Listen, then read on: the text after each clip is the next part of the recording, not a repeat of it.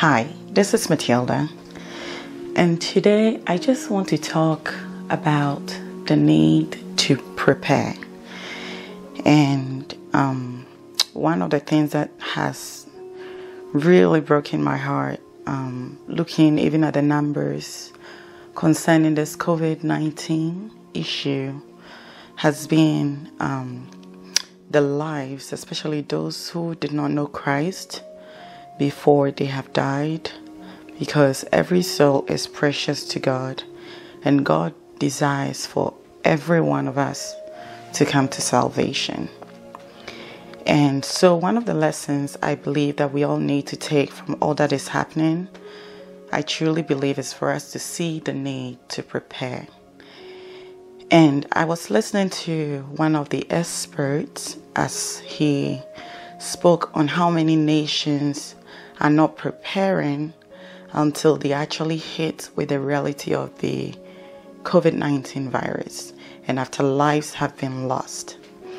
And one word that he used was it's foolish. And this word immediately reminded me of the 10 virgins in the Bible. And basically, these virgins were attending a banquet and Five of them took oil with them, and the other five took their lamps but did not have any oil. And it was when the uh, groom arrived that they realized that they have been foolish. And so, not preparing for eternity is considered foolishness, especially after receiving so many information on what lies ahead. And another example that we see people being foolish is when Noah was warned. Um, Noah was warning the people of his day of a pending disaster, but they only pretended everything was normal until it wasn't. And there's also the story of the rich man and Lazarus. The rich man found himself in hell and realized that what truly mattered most was not his possessions. And really, this epiphany had him pleading for someone to warn his brothers.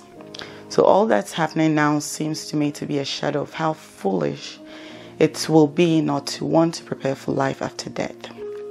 And we pray for healing and an end to all that is happening because God wants people to come to know Him.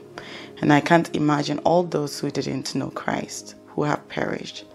And so, this should be a wake up call for us, even as Christians, to see a greater need to send the message of Christ out because every soul is precious to God. So, my message today, I believe, is that we must be prepared for the life after death, and that means a life through Christ alone.